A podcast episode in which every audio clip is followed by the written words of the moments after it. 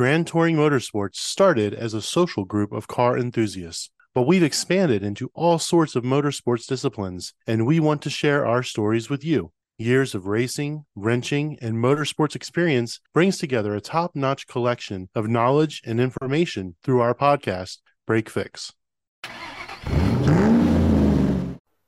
Boulders, trees, mud, ruts, and sleeping under the stars. That's right, that's the recipe for off roading. And tonight we return to the road less traveled with our special guest and former GTM member, David Drew Andrews. And as always, I'm your host, Brad. And I'm Eric. So let's roll. Welcome to the show, Drew. Hey. So, Drew, back when we met, you know, back in the before times, you had a Pontiac GTO. We used to sport around in that thing, and you were big into sports cars, drag racing, and all sorts of stuff. But how did you end up in off roading? I'm from North Carolina, and North Carolina has a massive off road community down there. And I'm from Western North Carolina in a little town called Black Mountain, which is a suburb of Asheville. My dad had me in that bad boy in a in a baby seat going off road in the woods on six thousand foot mountains. so, oh wow! Yeah, yeah. So I'd say I got into it at a really young age. But you were driving around in sports cars for the longest time. So how did you make the transition back to off roading? Well, I tell people I never really left off roading. I still had a love for it. I just didn't have the money for it and I, it was either one or the other sports car or off road. You can never do both. Well, when you get older, that credit score get up. well, there is that. Credit, what? I always had a love for off roading, and also it was the company I kept at the time. We all were into like one upping each other. So started out with like little Honda Civics and then upgraded to Integra. Now, that was the early Fast and Furious days. So those imports were extremely popular in the early 2000s. I bucked the mold. I was all about American muscle, but a different kind of muscle. So I had a Pontiac GTP. Oh, the 3.8. Yeah, supercharged 3.8 and I mean it, it kind of ripped out of the factory, but once you started like upgrading the supercharger pulley, cold air intake, MSD ignition, all that good stuff, I surprised the hell out of some of these Eclipse GSX owners. They're like, "Whoa, this thing is fast." Yeah, I think it was it was fun wheel drive too. Fun wheel drive. all, all I heard, all I heard in that description was cha-ching, cha-ching, cha-ching. a little bit, you know, put put pen, pennies here and there into it, and slow and steady wins the race.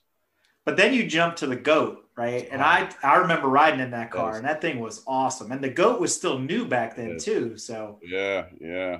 It's a shame that that platform didn't get the love it deserved. That was an extremely well built car. The GTO was not an American car but it had American horsepower. The generation I had had the LS2, but the 2004 mm-hmm. model had the uh, LS1, which to this day has so many directions you can go with the upgrades. But yeah, my GTO had a LS2.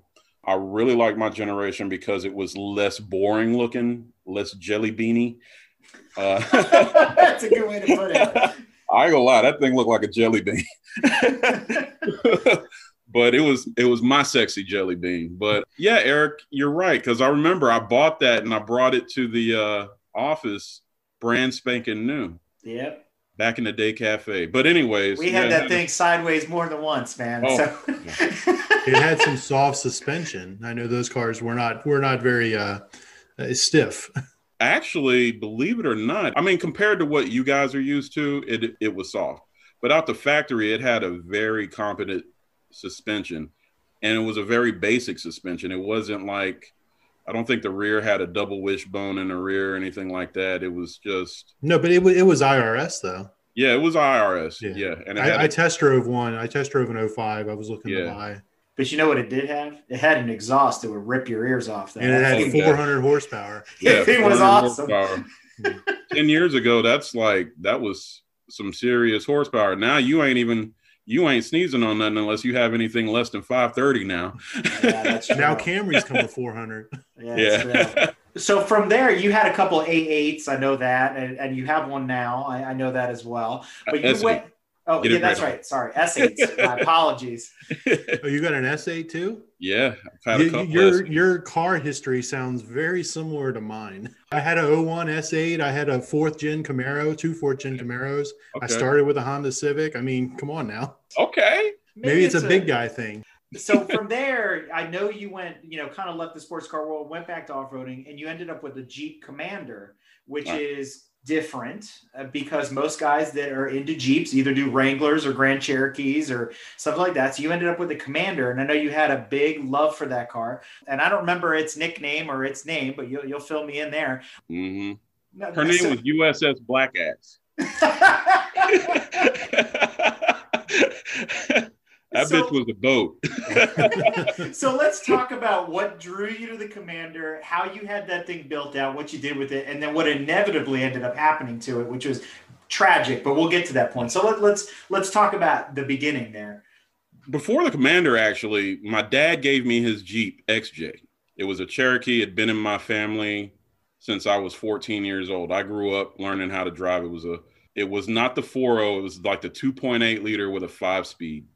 And it, it, didn't have the horsepower to get out of its own way. But when you put that thing in four low, I was crawling up stuff that, you know, these guys would. I love them. The Toyota guys. Oh, oh the, the FJ can, is the only vehicle that can go throughout Moab stock. Uh, shut up.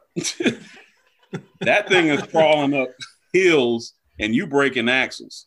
so ultimately, I'm 6'3. And at the time, I was banging on like 280 pounds. I did not fit in the daggone XJ it was a joke. Like people would like clown me at my office before I met you, Eric, and would be like, "You ain't got no business being in that little thing." so I was like, "Okay, I agree." So I I did some research and I started looking around other vehicles and good old fashioned me. Everybody and their mother has either a Toyota 4Runner or a Jeep Wrangler. And I didn't like the whole you're either part of this faction or you're part of that faction. So I said, I'm going to up in this crap. I'm going to go against the trend here. I'm going to do something illegal. I'm to get an IFS on an SUV. And I was scared because I was looking up under it and I'm like, I went to go look at it and I, I was look I was like, wow, this thing actually has legit hardware up under here and then I started doing research on the different four wheel drive systems. And just because you have four wheel drive, they are not all created equal. As you know, in the all wheel drive industry with the uh, sports cars. So my must haves was it needed to have a heavy duty transfer case, a heavy duty rear end, and a hopefully a, a, a decent front end. If it's IFS, you're going to blow stuff up. Anyways, I started reading the different four wheel drive systems. And so Jeep has these really cool systems that I, I believe are the best in the world, I, all the way from Rock-Trac, which is what the Wranglers have, to the Quadra-Trac systems that the uh, WKs and WK2s, the, the Grand Cherokees and the Commander at the time. And then they had like an extreme version called Quadra Drive 2 and they had Quadra Drive One. So Quadra Drive One was basically Quadra-Trac, but it had a low gear in the transfer case.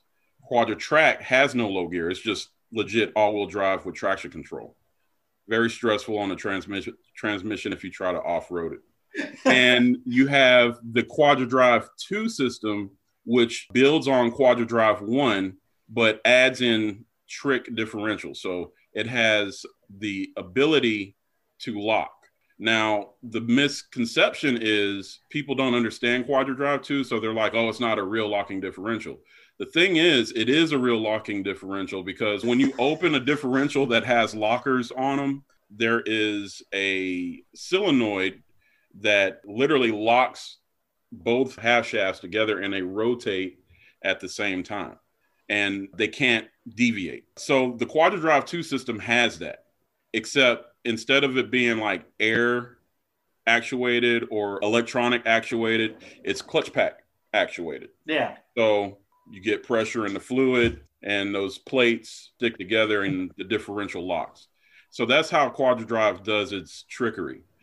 Now, what's really nice about Quadra-Drive is it's a point and shoot system. I never had to say, oh, let me lock the center, let me lock the rear, let me lock the front. The system would detect wheel slip and engage each differential individually. That was what was really nice about it. So, anybody who's off roaded knows it's a bear to turn your SUV or your Jeep when all differentials are locked. With the Quadra-Drive, it, it could detect that you were turning and it would unlock the front differential even if you were in the middle of a climb. I looked into that and I was like, okay, that's really cool. I might be able to do something with this because people are going to lose their shit when they see what this thing can do. And that's how I ended up landing on the Jeep Commander Overland.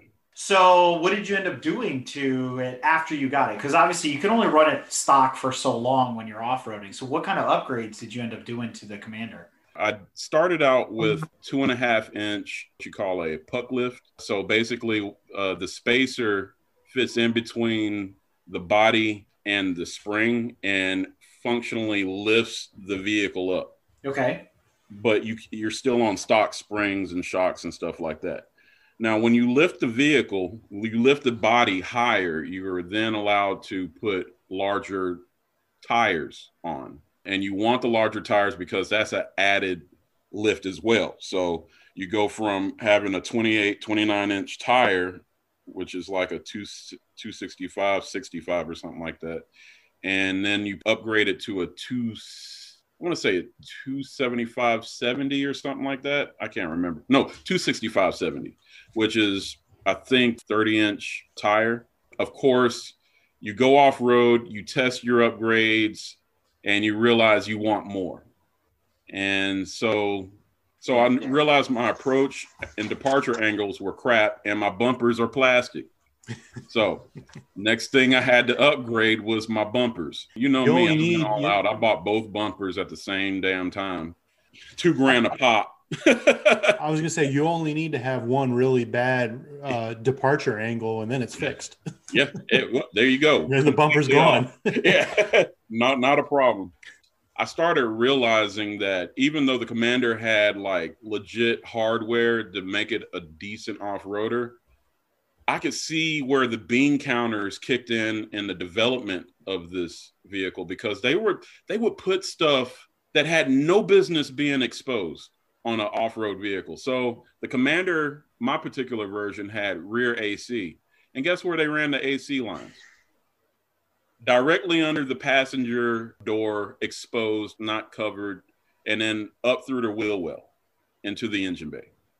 And so when I started digging things out, taking the, the liner inside the wheel well, I was like, how did they get a plastic trash bag in here? I'm not kidding. It was like a, a trash bag full of styrofoam. And I'm I'm like, oh man, this thing is oh. So I ended up having a guy devise me a bash plate for the rear AC line. So if I ever banged on a rock, I don't crush my AC. Because if that rear AC goes out, go, it goes out for the entire thing. That's mm. how they were interconnected. They weren't separate units. But anyways, got the bumper on there. That was an all day uh, job because, of course, for whatever reason, they're not good like design wise like the Wranglers are. Like the Wranglers are designed to, you know, unbolt shit, bolt shit back on there. Whereas my big old hands was reaching behind and under the the body to to start the bolt, and it was just it was a nightmare. I took that time to get a winch. So winch is very important for recovery. I recommend that people don't go out without a proper recovery plan. And there are different recovery tools, but I'm sure we'll get into that later. But, anyways, I took that time to bolt on a 12,000 pound winch. I upgraded my lift to a four inch super lift. So that then required some real surgery on the vehicle and it took about a week for them to install everything because they were like, "Dude, why are you always bringing us the weirdest platforms to work on?" And it's like I, I've never seen a commander lifted before. That's literally what my shop guy told me, and he was like, "But we're gonna make it work," you know. so, so at that point, the vehicle was substantially higher when I got the four inch lift on it and put the 35s on. So I had 35, 12 and a half, 17s. Eric, have you seen any of my videos? Because I'm literally the only guy in the world that off roads a commander and has proof. So I have a ton of YouTube videos. We'll link some in the show notes so people can check yeah, it out. Yeah, yeah. It's literally hilarious because people are videotaping and they're talking mad shit. They're like, "Oh, he has no business being out here." It's it's it's funny, and then he's like, "Oh, he doesn't have the flex to get up that thing," and she just walks right up some of the steepest, most difficult obstacles. And my whole point of that was to prove that IFSs out the box might not have the uh, same articulation as a straight axle, but when you have the right setup and you know what you're doing and you have to change your driving style, it is just as capable. It's not as sexy looking, but it gets the job done. And that was that was the point of that. So I put the 35s on there, had the rear bumper, winch, and then I started blowing up half shafts in the front. And that's when I was like, oh, this is going to be a problem if I got to do surgery on the trail every time I do a difficult job. So I ended up going online and started meeting a lot of people from around the world, talking to them. Like uh, the Australians, man, they are amazing group of people to reference for off-road ideas and uh, best practices and stuff like that that those guys they're on another level but anyways there was a guy who had a really popular grand cherokee that was having the same problems and he found a company called rcv which is an american company that literally makes bulletproof half shafts and they're like a birfield axle I don't know. I don't know if you're familiar with Birfield, but Birfield's. Uh, if you look at like in cars, the CV is like what three or four balls in a ring, and that's how. And they're interconnected through the splines that allow it to be a, like a continuously variable joint. joint. Yeah. Joint. There we go. And um, but Birfields are different in the sense that they have those same parts, but instead of a soft, rubbery, oily cover to protect it it's a massive steel cage that contains the outward pressure that happens when the axle is under load and you try to turn the steering wheel. So that steel that steel cage is literally holding those balls in place as you're turning and I never blew up another axle ever again and I so, did even crazier stuff. So it's almost like a reinforced CV joint. Yeah, that's exactly what it is. Well, that sounds similar to the axles that we have on our cars. Like, yeah, we, they've got those steel cages too. Mm. Yeah, we're, we're we run drag axles for road racing. Oh, yeah. because they're a lot stronger and they can. Yeah. But they they do that by using a combination of beefier parts from other vehicles and all that kind of stuff. It's it's. Yeah. But I, would be really curious to look into the stuff you're talking about because I could see an application for that, and, and I, I, got some ideas. The gears are yeah. always turning. Well, let, let me ask you a question real quick, though. Yeah, sure. So I'm assuming that the front suspension and the front componentry of the Commander is similar to uh, the WK1s. Has anybody tried to retrofit a, a solid axle under one of those?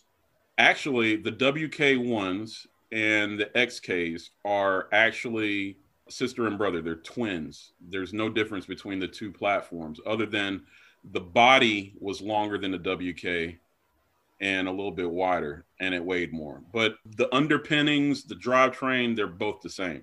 So yes, parts are totally interchangeable powertrain wise. And yes, people do monster retrofits. So I, I know a couple of guys that have put Dana 44 in the front and a Dana 60 in the rear. I didn't think there was a need to do a Dana 60 in the rear, but always bigger means stronger though, right? But does it the, come with a 44 stock in the rear? I'm glad you asked that. So it depended it depends on the platform. So if you had the Quadra-Trac, it had a soft Dana 44. But we know there's all kinds of parts for Dana 44s that you could build on it. But you don't want the Quadra-Trac because it didn't have a low uh, a transfer case for uh, low gearing. And then you had uh, the quadra drive systems. You had a, I believe it was an eight pin, or and then there was a ten pin Chrysler eight and a quarter was the one I had, which is the equivalent to a Dana 44, I, I would think, uh, in toughness. The reason why they did the 10 pin like that was that was the only differential that was big enough to house the clutch packs and the locking and all that stuff. And so that's how that works. So I didn't see a point in getting rid of the rear, but I've heard people doing that. And yes, you can do a Dana 44 or a Dana 30 up front. I've, I've seen a few guys do that as well. That was going to be a pretty big job because they literally have to cut into the frame and cut the subframe out mm. uh, for the IFS. And now it's all open, so they have to reinforce. It's not a body on frame. It's it's a unibody uniframe. uniframe. And I tell people there's a difference between a unibody and a uniframe. A uniframe is where it is a unibody, but they sandwich a ladder frame to it which makes it extremely rigid. You could have that truck in full tilt and you could still open all the doors and it was completely amazing. I was amazed at how strong that frame was. But a lot of people don't like unibody because oh, it's it's it's flexy and all that. So no, we've come a long way since the 90s and 80s era XJs. So they got to cut all that stuff out and then retrofit, you know, radius arms and longer springs because, you know, those the, the IFS inherently has shorter springs because it doesn't have all that room for travel. But the trade-off is IFS gives you a little bit more ground clearance because you don't have anything dangling up under the front. I didn't see it necessary for what the style of off-roading that I do to need to go straight axle up front. Now, when you say the style of off-roading that you do, a lot of people don't understand that mm. there's different styles to off-roading. There's rock crawling. You need mm-hmm. specific mm. rock crawler, you know, vehicles. A mm-hmm. rock crawler is going to be different than a mudding vehicle. Uh, mm-hmm. Uh, so, why don't you uh, tell us a little bit about the different kinds of sub disciplines within off-roading? You're correct. There are definite lanes to off-roading. You have what I did is called overlanding, where it's more of a adventure style of off-roading. The idea of overlanding is to be able to survive with only the things that you bring. The idea is to, you know, go to old ghost towns and, you know, try to dig up buried treasure. No, not that's not it. But it's like a it's, it's an adventure. You you're learning about the landscape it's a different style of off roading because the lands tend to be a little bit wetter and looser and stuff like that. So there's not a whole lot of uh, rock crawling involved in it. There are situations where you have to climb over a tree or big old boulders or drop down into a river and drive across the river. That's overlanding. And the term overlanding came around uh, Range Rover coined it back in the 80s with the uh, Land Rover Discovery. Not quite back to the Range Rover Classics. But when the Discovery came out in the late 80s, I believe it was, I think that's when the Disco 1 came around, Discovery 1. They called it overlanding. And overland vehicles tend to have what you call stadium seating and the idea of stadium seating is pretty cool. You want the people in the back to have the same experience as the people in the front. So typical overland vehicles have a step up in the rear. And sometimes they have a, if it's a third row, it has another step up there. And that's when you start getting into like skylights in the rear and stuff like that. The Jeep Commander actually had that step up. It was called Commander View and it was pretty cool. You'd be in the back and there's like these two open moon roofs that had like little shades on them and stuff like that that you know you can look out and look around and see over the driver and it sucks if you have a little old lady trying to get in there because she's got to like you know reincarnate her uh jumping days my grandmother hated getting in my commander you have uh rock crawling And that's where a lot of people like to go to parks like Rausch Creek, Gore, West Virginia, Flagpole in Virginia. There's all kinds of cool off road networks that people like to test their flex. You got to get the flex, bro. And those are the guys who literally do some of the craziest stuff. Like they're they're literally driving over boulders the size of small cars and getting in between them and just extreme articulation and this is where lockers are very important for uh, rock crawling because you'll see guys blow their stuff up because they have open differentials and they're trying to crawl through a quarry and they get stuck and they have no winch and then they got to pay somebody hundreds of maybe thousands of dollars to come get them out because they broke or blew up something. You have that style of off-roading and then you have mudding. That's a different breed of people. They, uh, they That's Daniel's people, I And think. them, them, Oh, mud, okay. them mud people. them mudding people, boy. I ain't never seen anybody purposely get into a vehicle with no top on, drive into the most dankiest, stankiest ass prehistoric looking water mud and get skadoosh. Woo! Woo! I, I'm like, oh my God. you know, uh, those people are very special. Like, look at me, bro. I'm muddy, bro. Yeah, where'd you get some mud at? I went over there. I'm like, oh God, let me get away.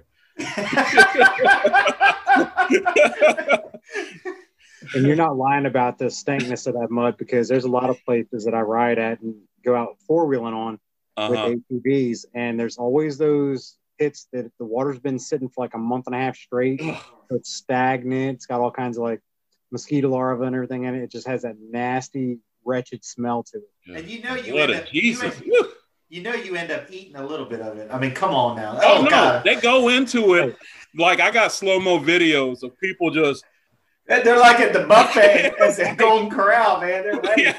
and then it's just like this wave of Nutella Oh. He is not Just- lying. coming in at them. Uh, That's why they say a little dirt never hurt. Little dirt never heard of it. so let's kind of circle back and let's talk about what ended up happening to the commander. I mean, you ran that thing for years. Yeah. So I don't know if you guys remember a couple of years ago, but we were getting hammered with some freaky storms up here in Ellicott City and Columbia and and uh, we had some flash floods. I'm going to Kloby's to go get me some ribs from the barbecue place, and I'm coming back the back way, and I mean it just starts coming down. So I'm going down the hill, and I'm like, damn, this is like the Matrix. And I see a car sitting at the bridge. It's a single lane bridge uh, where I need to go. At the time, the water was maybe foot deep, like barely pressing over my foot. So I go to see if anybody's in the car because the hazard lights are on. All of a sudden, I'm looking, my Jeep is like right behind him. And I just feel like this energy. You like you can feel it. And then all of a sudden, water is now in seconds, ankle deep, knee deep, hip deep. I was caught in a flash flood and I was down in the valley when this water was coming through. I was like, I need to get the fuck out of here. Dude, I started hauling ass. I looked like a Clydesdale running up the hill, trying to sa- save myself. You know, I'm just trying to get out of there. And as, as I got into the commander and I go to turn around, the water is coming down in there and it's like rolling up my hood as I'm trying to turn around. And then it hydrolocks Oh, it sucks in water as I turn around. I should have just backed out. So now it's hydro locking. Now the water is when I had to lift, I think I measured it right at seven foot. And the water is reaching up to the window. And you're inside it still. Yeah. And I had to run and I had to walk like four miles home, lost my cell phone in the flood, lost my Kloby's. Lost Uh, your Jeep too. I, I was so mad, man. I was like, I ain't got no food. I'm fat and wet. I got to walk home and it's thundering and lightning, and then nobody's going to stop and save me. Wait, so, so you didn't get the ribs? I did not get the ribs. They they went down with USS Black Ass. That's a travesty right there. You know what's a travesty is I named it USS Black Ass and it went down in a Went flash in the water. it's sunk. So that you know, obviously, you know, uh, active nature and all that, and insurance gets involved. Some time goes by, a little, you know, it, you have a proper burial at sea there and all that, and then you decide to get another off-roader. yeah, buddy. But you can't So- have anything normal. You already said that. So I went back to my roots and I got a, a new vehicle and it has a straight axle on it now. It's a Mercedes G G Wagon, G500. Excuse, excuse me, what? It's a Mercedes G500. the Galinda wagon. The Galinda wagon, aka Gretchen. because you see a lot of those off-roading too, right? Well, not in the US, no, but around the world, yes. so what drew you? What drew you to the Mercedes? I mean, talk about another oddball, right? The three Um, star, bro. I've been wanting a G Wagon since I was 10 years old, 12 years old. That's when my love for it came out. I just thought they were super cool, boxy. You see like these guys bouncing around and jumping over stuff and and people are like, "Why would you do that? Why would you take a G class a luxury vehicle off road?" And I'm like, "Ah, ease all that. This thing is a military vehicle first and people when they get in it they're all excited to get in it and they're like uh, this is it. I'm like well what did you expect? It's a legit truck. Making it the same way for like 60 years. yeah yeah. The- so they just changed the formula last year. They are no longer solid front and rear. They have an ifs now. So they ruined it. and a solid rear now. So this is the first time that they went straight to the drawing board and literally redesigned it but kept the look they said they wanted to keep the spirit and the essence but it's it still has the three lockers and personally now that i know how, how good ifs's are once you do the right things with them it's not a bad setup So I remember when you got Gretchen and you went mm-hmm. out like right away. You were out in the woods playing to see what it does stock. So Mhm. what did you think compared to the Commander after all the mods and all the time you spent with it? How did it compare um, pound for pound? That is a great question. And I'm going to tell you right now the G class is on another level from the commander and it's stock. I haven't done anything. If I did the stuff in the commander when it was stock that I did in the G class at Rausch Creek, oh, she would have broke 20 minutes into the trail. No way the commander would, would be able to keep up.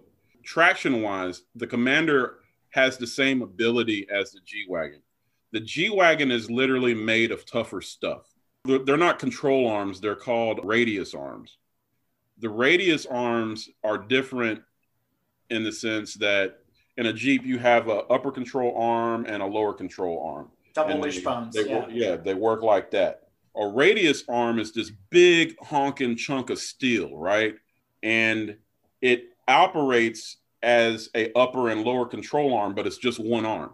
And what it does is it hooks around the uh, axle itself in a like a C clamp.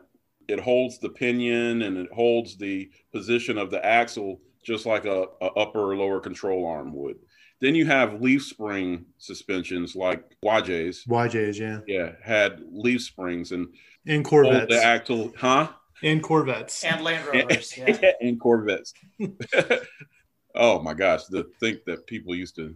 Anyways, but um, those are the different styles of suspensions. But the Mercedes suspension and overall build is just it's a tank. It's solid. Like I can literally run that thing into a wall and it, it will still keep running.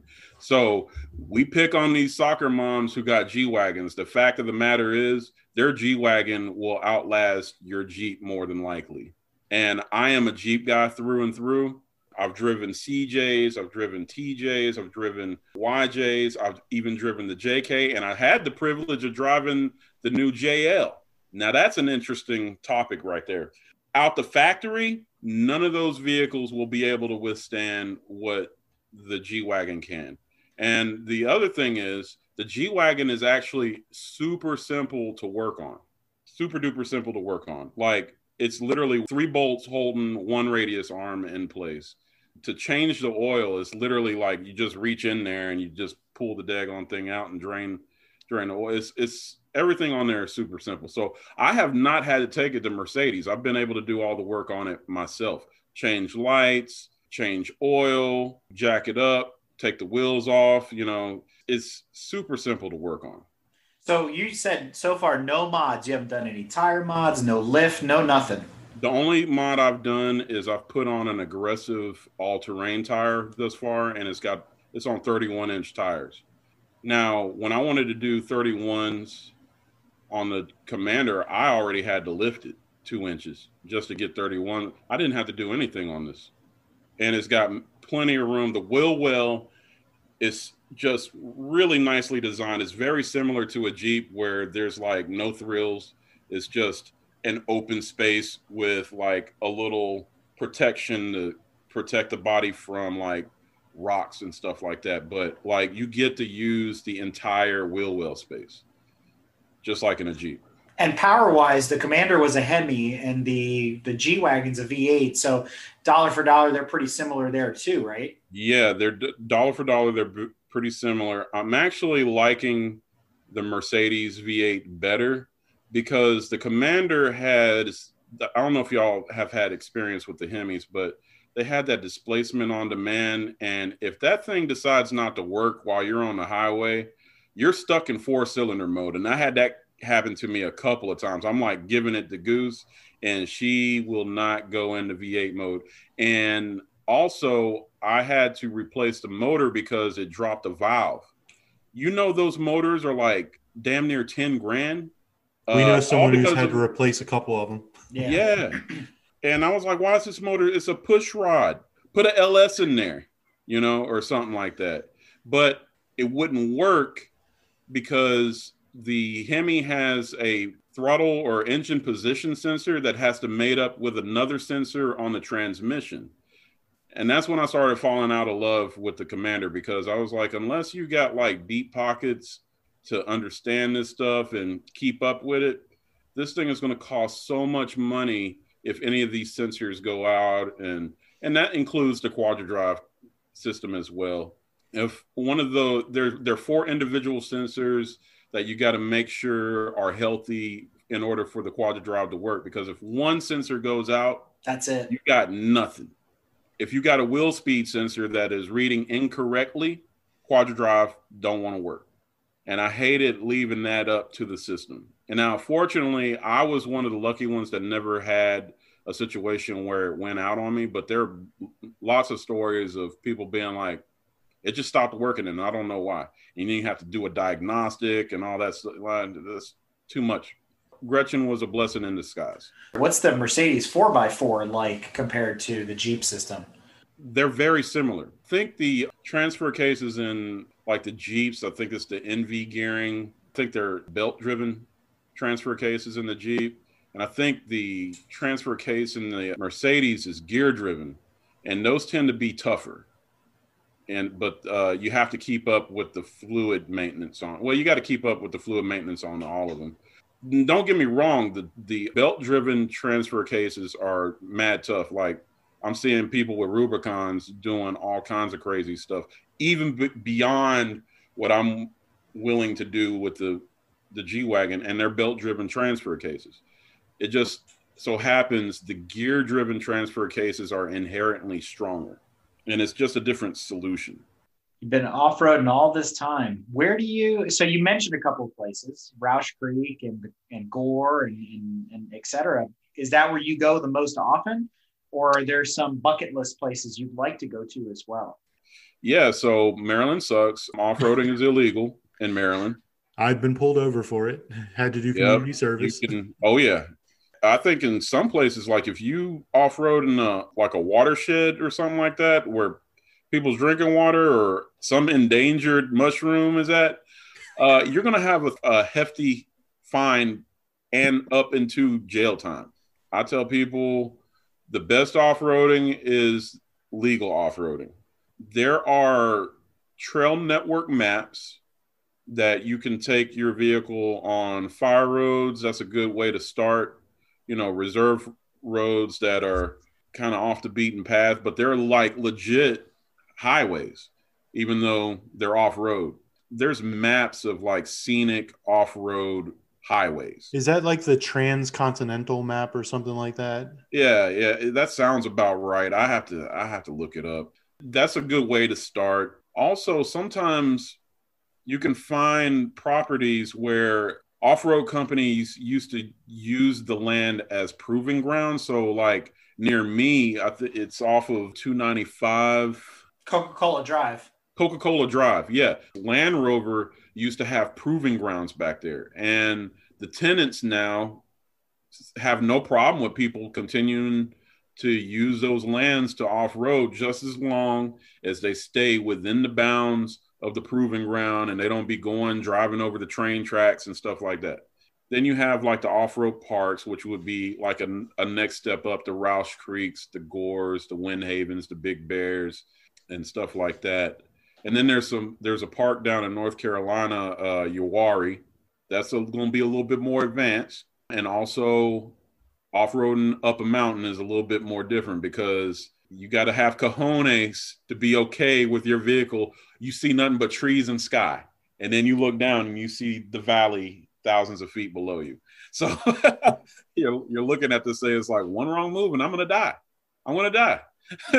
so further out west is the more of the rock crawling stuff like Moab and Rubicon Trail. Those are like you asked me what's my bucket list? Rubicon Trail by far. Yes. In a G wagon. In a G wagon. So you have some very unique vehicles that you off road with. Come yeah. from a, you know humble beginnings with the Jeeps and whatnot. What would you recommend for somebody that's just starting out in this discipline of motorsport? I would recommend starting out first off, what is your budget looking like?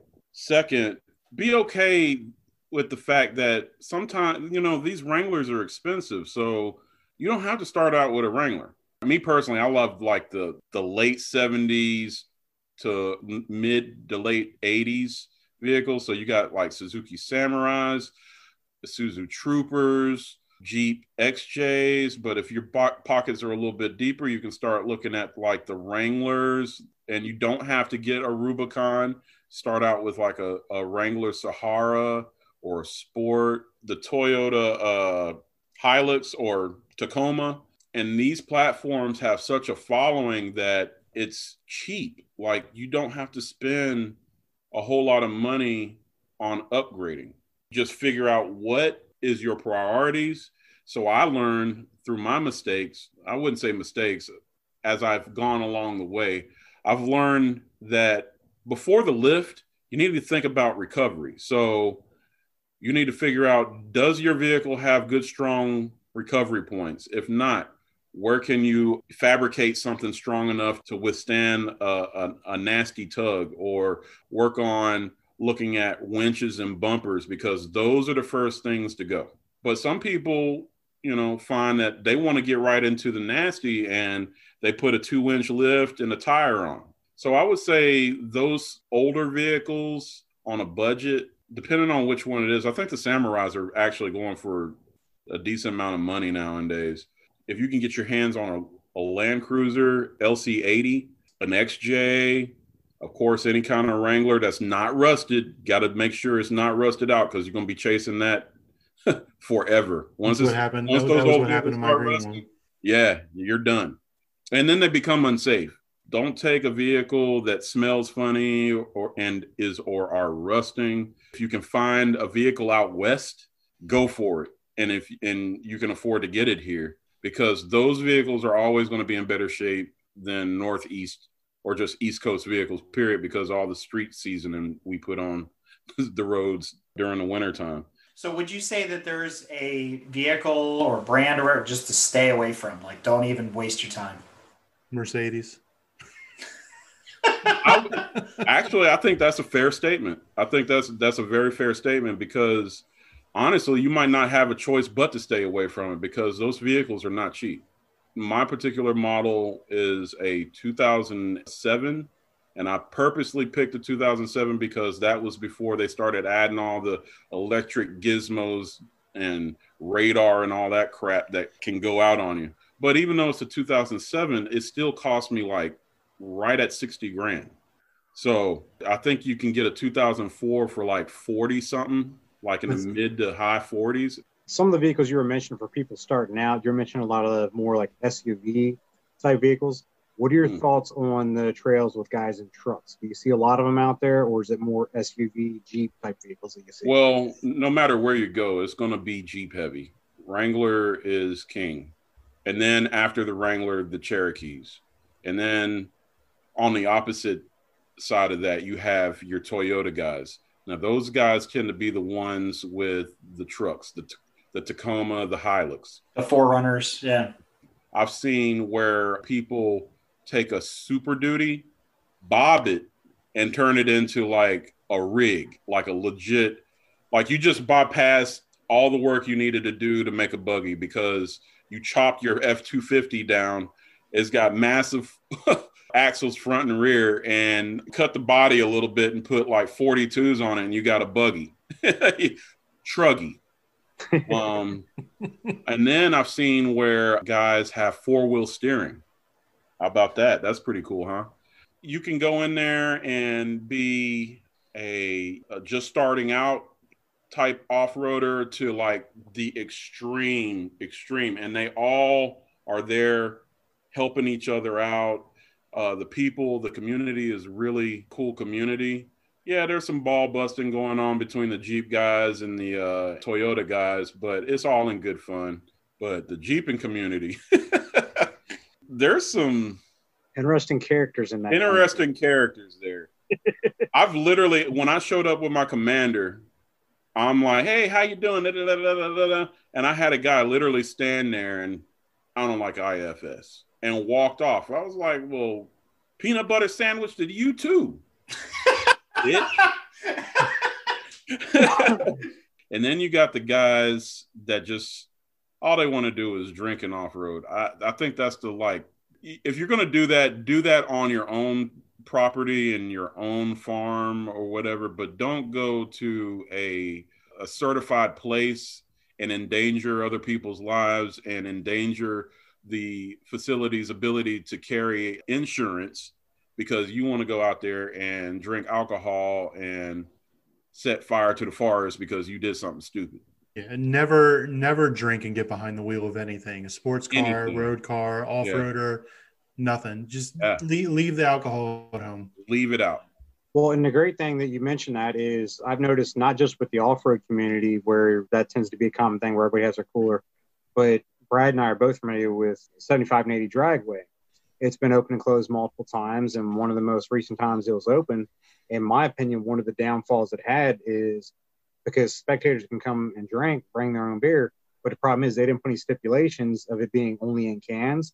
And a lot of the guys that used to go there to run that track stopped going because of broken glass in the paddock area. Mm. It's like nobody wants to go in there with an expensive brand new set of slicks and run over glass yeah. and destroy a brand new tire. Yeah. It's the same out in the woods. Yeah. I tell people it's like when you get there, act like you're going to someone's house don't go disrespecting their property and they're ignoring their rules because what's ultimately going to happen and i've seen this on a lot of trails lately they're, shutting them down because people are, are uh, completely disrespectful to people's property because a lot of these trail networks literally go in people's backyard and they give you permission to go back there and enjoy yourself but when you're littering, you're just drunk, doing whatever, loud, one bad person, one spoiled individual can ruin it for the rest of it.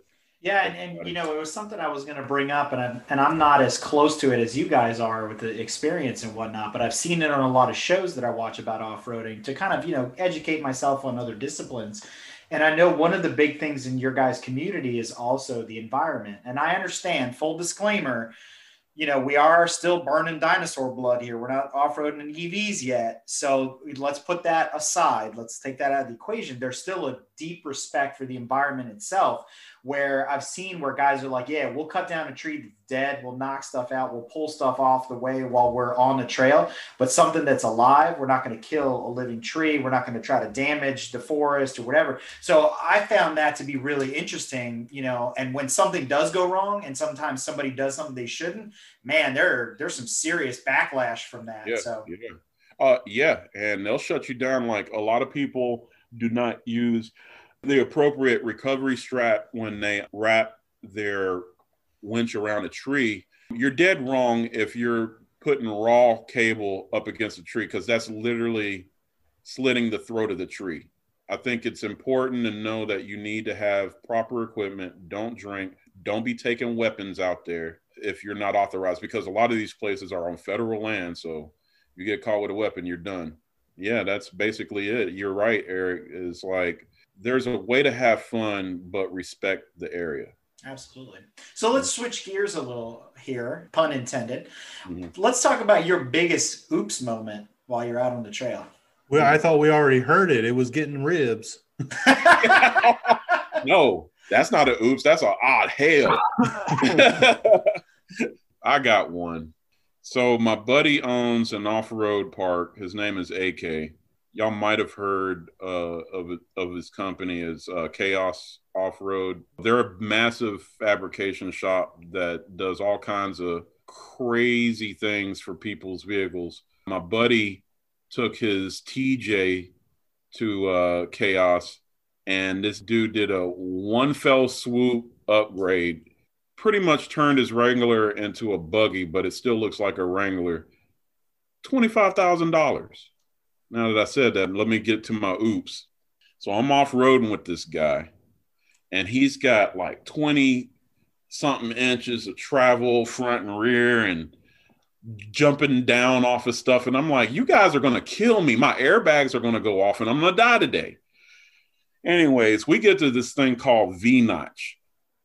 And I don't know if you've ever been in a vehicle with a 42 degree lean listing over. Most people when they when they get up on a like an embankment, they feel like the car's going to roll over. You're 40 something degrees, your your the vehicle's weight is literally all pressing on the other axle. And you're holding yourself up to uh, be able to control the vehicle. So we're going through V Notch, and these little buggies have no problem getting by this tree. Now, the commander has a horrible viewing angle when it comes to being able to see your surroundings. So I noticed there was a kick out at the tree at 40 degrees. I'm up there, like looking down, and I'm like, is that a boulder? No, no, buddy, you're good. You're good. Come on. Am I going to clear it? Yeah, you're going to clear it. You're going to clear it. And I'm like, okay, you're my spotter. I trust you. Passenger door, it looked like it looked like I hit an iceberg. Passenger fender, the door, and I start seeing my door from the inside going like quivering, like, and I'm looking, I'm like, I know they didn't. So if you look at a video on my YouTube, it's got like 60,000 views. I got a crease from the front passenger door to the rear passenger door from that boulder that I had a oops moment on. You know it's bad. They were like, don't even drive up. And they're just looking at it like this. And I'm looking back at them like, and they're not saying anything. I was like, how bad is it? Oh, it's not that bad. I'm gonna get out and see. No, no, no, no, no. Just, just no. Stay in the car. And I'm like, oh heck no. I get out, and I'm like, I'm gonna fight somebody. Your spotter. You got to Who's fight butt your am I- spotter. I okay, so my spotter is a preacher. He's a man of God. I can't beat up a preacher. He forgave him. I had to forgive him. No, he's supposed to forgive you. I cussed the hell out of his ass though. And then oh, I did, gave, did, oh, did you do oh, confession right after? I'm not. No. we'll leave that where it is. That's awesome. Oh, oh man, I'm still mad at that to this day. That happened like five years ago. You know, you mentioned earlier about you know recovery gear, a lot of things about guys starting out and all that. I, what are some essentials for folks that are you know getting into this you know outside of you know just leave it alone learn to drive i mean that seems to be a common across all our disciplines right leave the car alone until you can outdrive the vehicle don't mess with it right but you mentioned there's some essentials that a person Yeah. should have when they're doing this what would you recommend people put in their trunk when they're out there First and foremost, I would say never go off into the woods by yourself. Always have someone with you. That's the most buddy. important thing. I've made the mistake of going off by myself, and I've had a very close situation where my vehicle might still be out there. I got lucky. Number two, if you can't afford a winch, have a come along. A come along with uh, high tensile strength cable, have the tree protection strap to wrap around a tree. A winch, I can't tell you how important a winch is. Like that should have been for me, that should have been one of the first things I got for myself. Because at the end of the day, if you get high centered, which I have done, and I had no winch up at Potts Mountain in Virginia with my boy, and I was learning how to reacquaint myself to off roading, what you should never do is straddle a sand mountain. And the belly of my vehicle sat down on the top of that mountain, and I was stuck for six hours.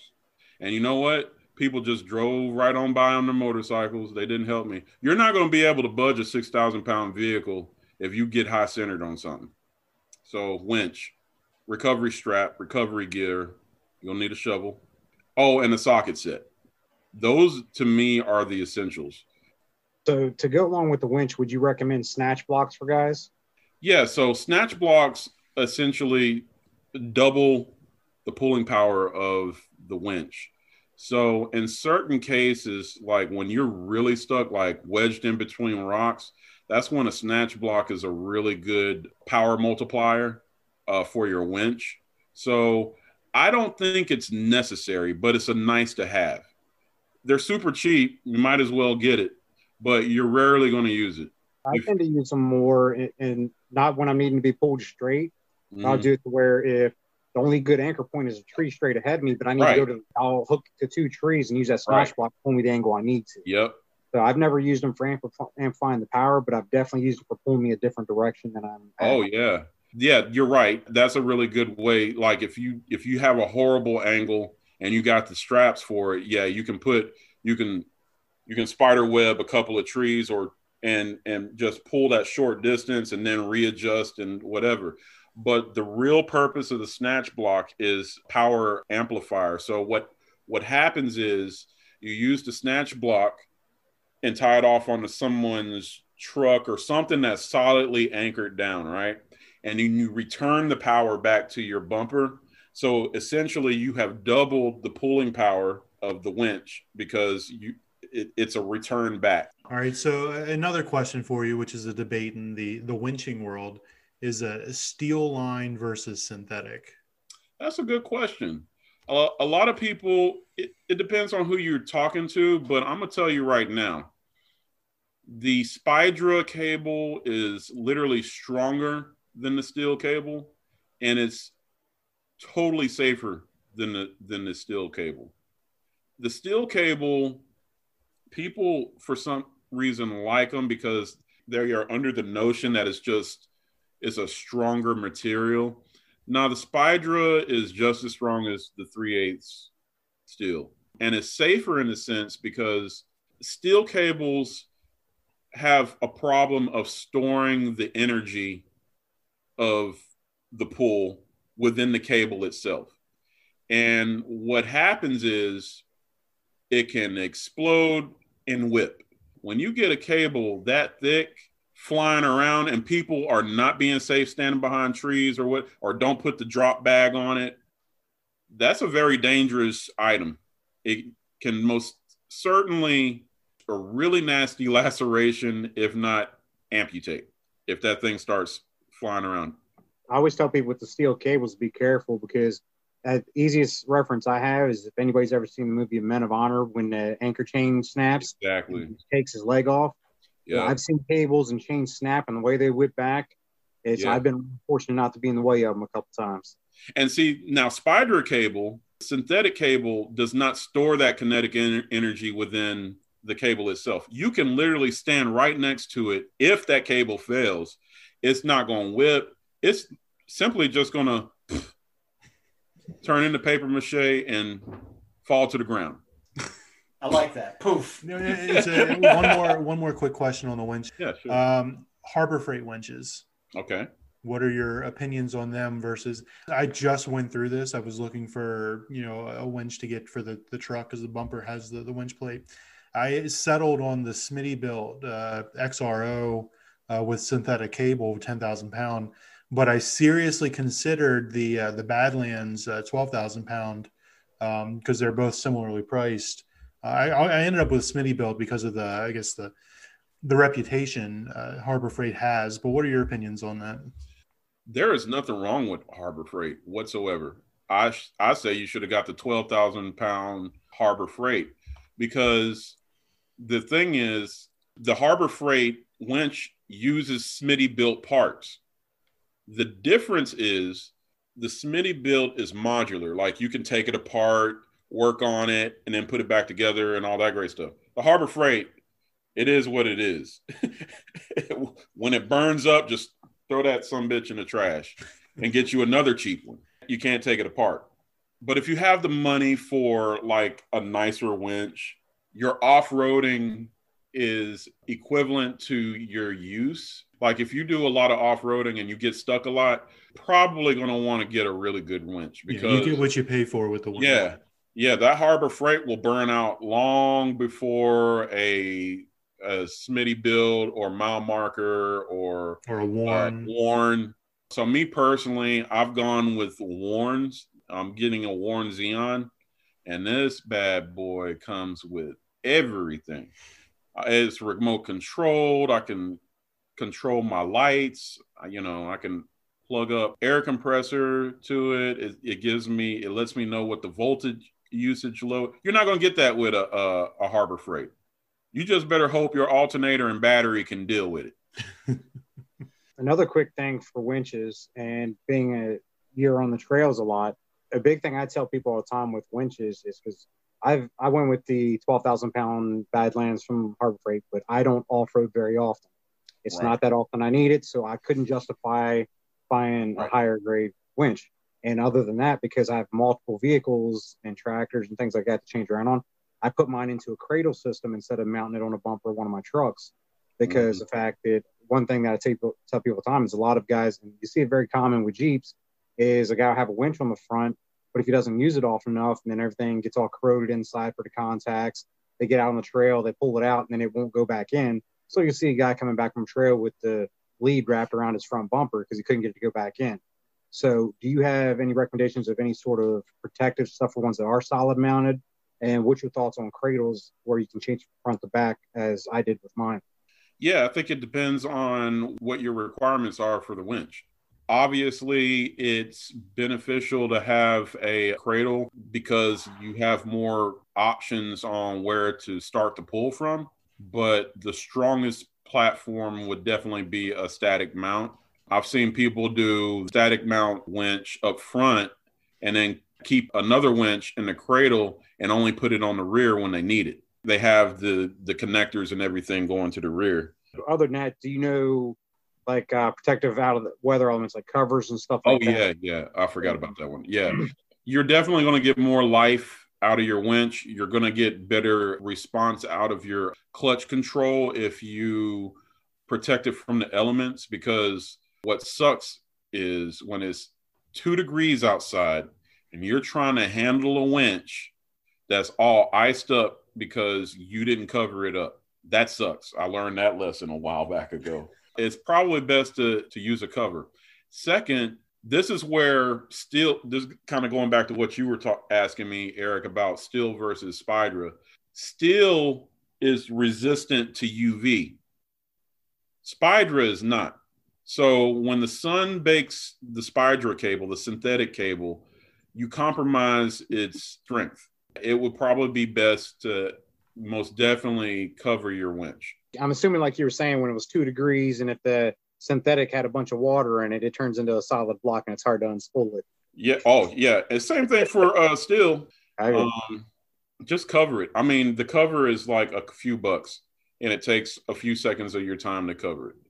So, Drew, man, this is all really good information. So, for somebody that's starting out, let me say like myself, that's not as familiar with off-roading like Mountain Man Dan is, and Brad, and, and so on, and other guests that we've had on the show. Are there any books, forums, websites, or anything that I could use to kind of you know nerd out on and, and get more familiar with you know now that we're going into the winter when a lot of motorsport is closing down that i could do some research on is there anything that you could recommend You can wheel in the winter. Wheel in in the winter. For me, when I started out, again as an adult, we didn't have this wonderful tool called Google. Just type in like off road parts for whatever your vehicle is, and like it'll immediately give you some really cool websites, not magazines, but I mean, obviously, Four Wheeling is probably the biggest one where they show some pretty interesting projects within the magazine. But for me, I haven't really been big into the forums as much as what is out there for me now and how do I make it work for me. I never really looked at other people's projects and said, "Ooh, I want to do that." So for me, it was go to Google and then you go you start finding about things like Quadratec, which is a really big one. Then uh, there are a lot of off-road based communities on Facebook for both Nissan, Toyota, and Jeep and Ford.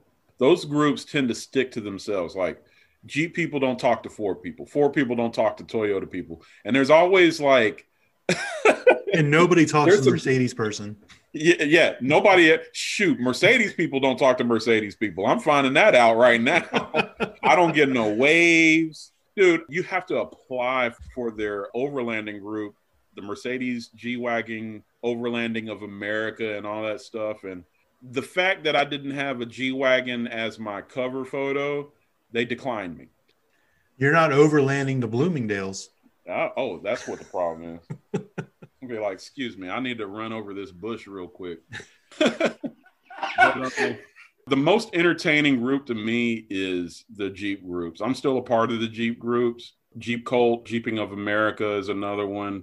Those people just want to have a good time, but they do some of the funniest ball busting. Like, I can't say it on this, but like, you look at some of the memes that they say, Jeep people are like this, and it's usually like this man's man and whatever. And then Toyota people are this, and it's like, yeah, I'm not going to say it on, on here, but it's, it's, it's, it's all in good fun. Well, I got a question you guys have seen it before. How, how do all those other people feel about the Subaru people? oh, the Subaru. We won't talk about the Subaru folk. They're, they're a demons. special breed too. Yeah, yeah. No, the Subaru folk. I'm cool with the Subaru folk. Uh, matter of fact, I did Tail of the Dragon this year, Eric. Ran into, I was riding with my buddy. He has a uh, 2012 STI, I believe it is. The one that gets no love. the ugly one The ugly one. That's what everybody calls it. Anyways, so my boy's like, uh, we're gonna just, you know, take it easy. We're not gonna do anything. And next thing I know, whomp, pow, pow, pow, pow, pow, and we're just hauling ass down the road. And then there's this guy in a no, what is that thing called? The Subaru. the tribeca The No, Forester, not the Tribeca. It's like it's the Outback. not. It's it's like the Cross Crosstrek, but it's renamed. oh it's the impreza crosstrek yeah, yeah Oh yeah, okay, yeah. And he is keeping up with the STI and his Crosstrek. Ah, I I was I was dumbfounded. Dumbfounded. but they were on they were on pavement right Yeah, we were on pavement. But he's he he sa- he says he has a, a WRC loadout, whatever that means. He has tires that are a bit knobby for him to go off road. I've heard things where guys say that they have the simulated low gear setting in their Subaru Outback, and I'm like, that ain't if it ain't a transfer case, it don't count. and dude, you see these guys, they got them. They're at Rausch Creek. Oh, They I- I've look I've as hell. They're always like the super skinny, uh, There's a type. figure out his life type. and he's got like, and he's talking to you serious about his off-road capabilities. And then for And some then he reason, tries to drive start uh, talking Rock junk. Creek. Yeah. They start talking junk like, you paid all that money, bro, and I can do that. And I'm like, well, You're like, here, here, here's my digits. Text me when you want me to pull you out. All right. yeah, exactly. I need to get a sticker that says uh, Subaru Recovery Team. That's awesome.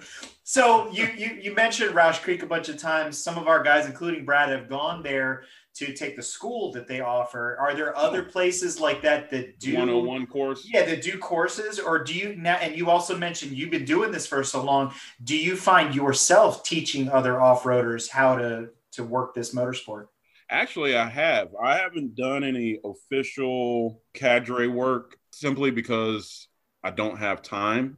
But when I do go off road and we have someone new, you know, we always have, you know, the before the event brief where you get everybody in a big huddle and you go over the basics, who to look for for information and con- I do that stuff for my own club.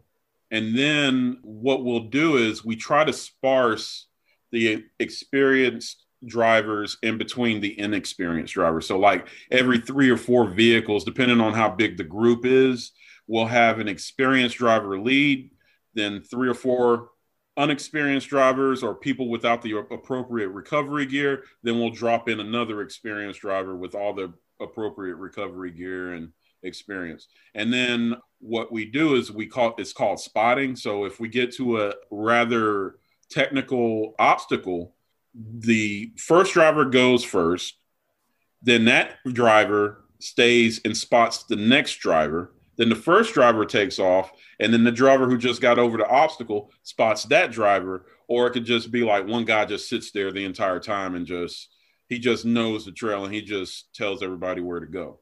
And that's where the teaching of the inexperienced driver comes into place. Or I'll see somebody like go down a hill a certain way and I'll tell them to stop.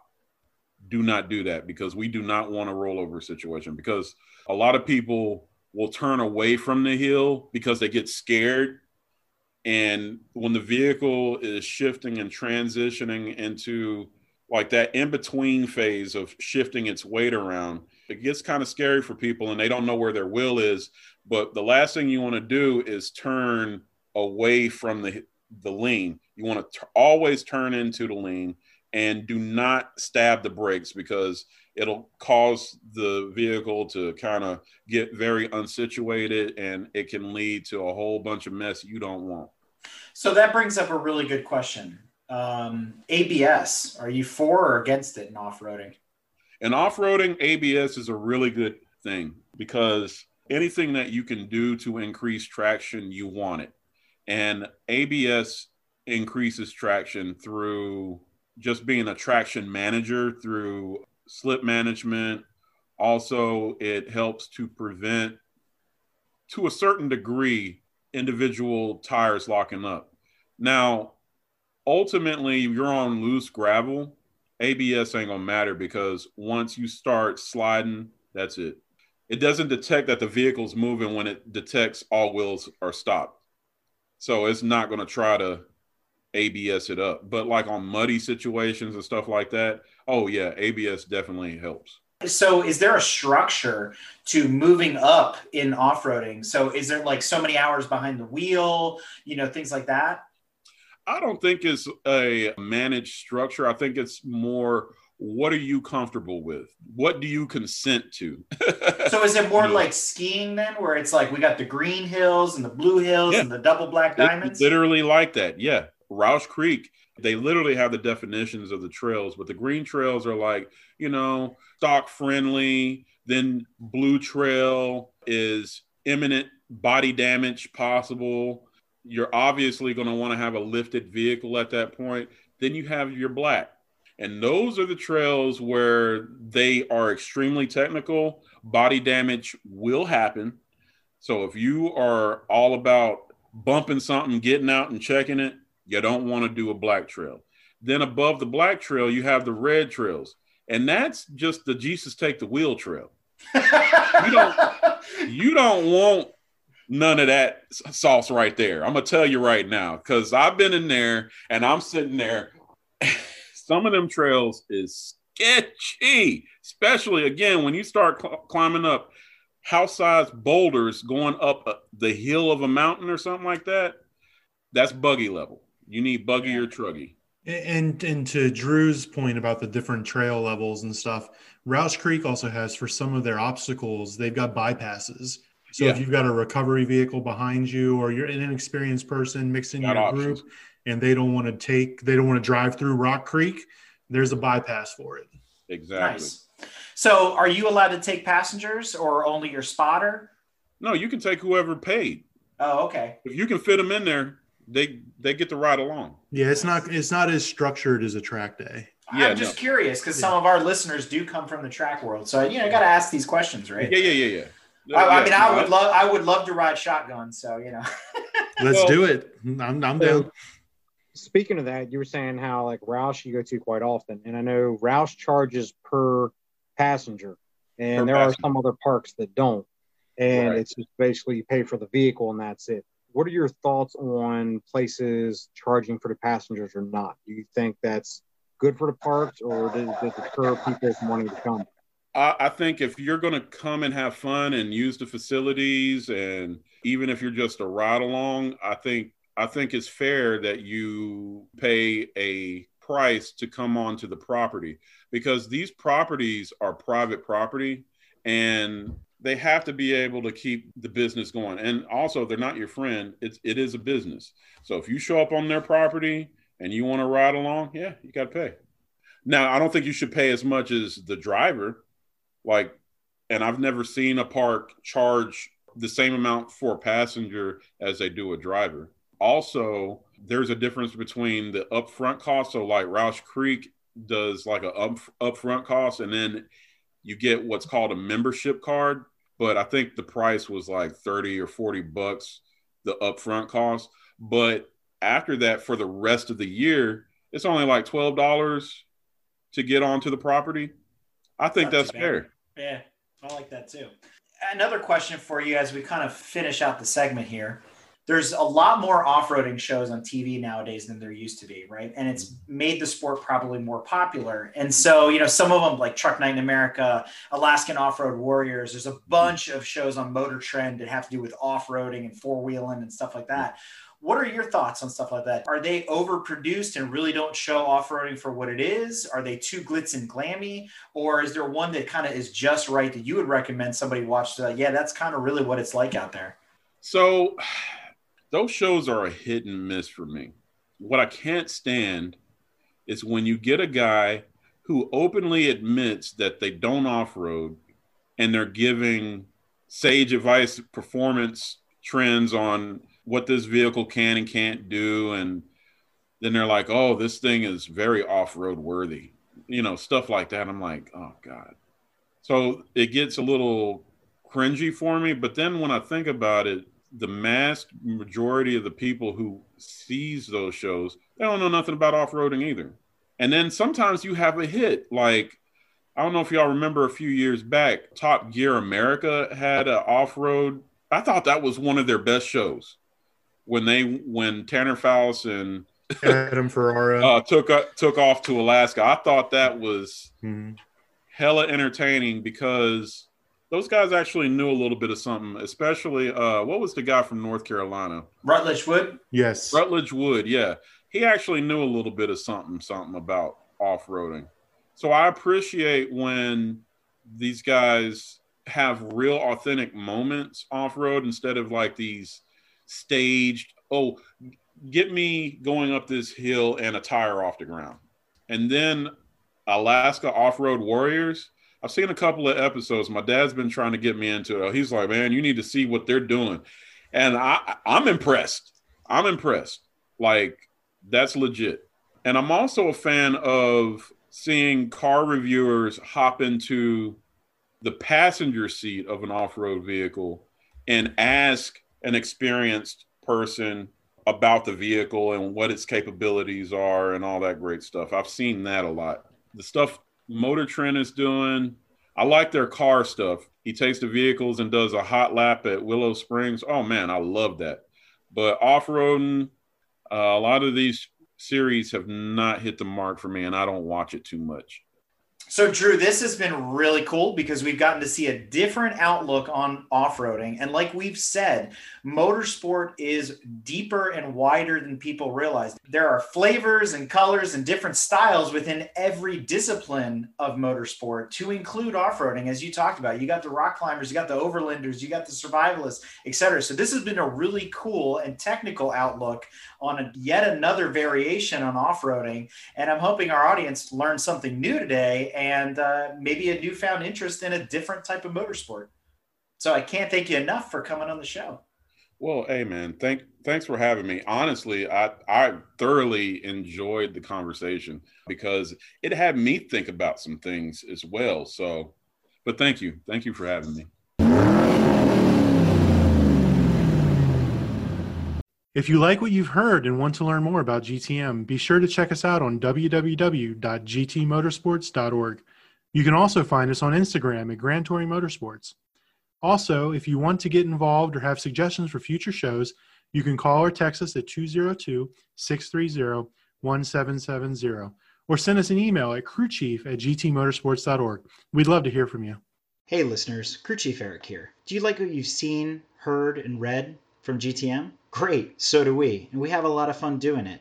But please remember, we're fueled by volunteers and remain a no annual fee organization. But we still need help to keep the momentum going so that we can continue to record, write, edit, and broadcast all of your favorite content. So be sure to visit www.patreon.com forward slash GT Motorsports or visit our website and click in the top right corner on the support and donate to learn how you can help.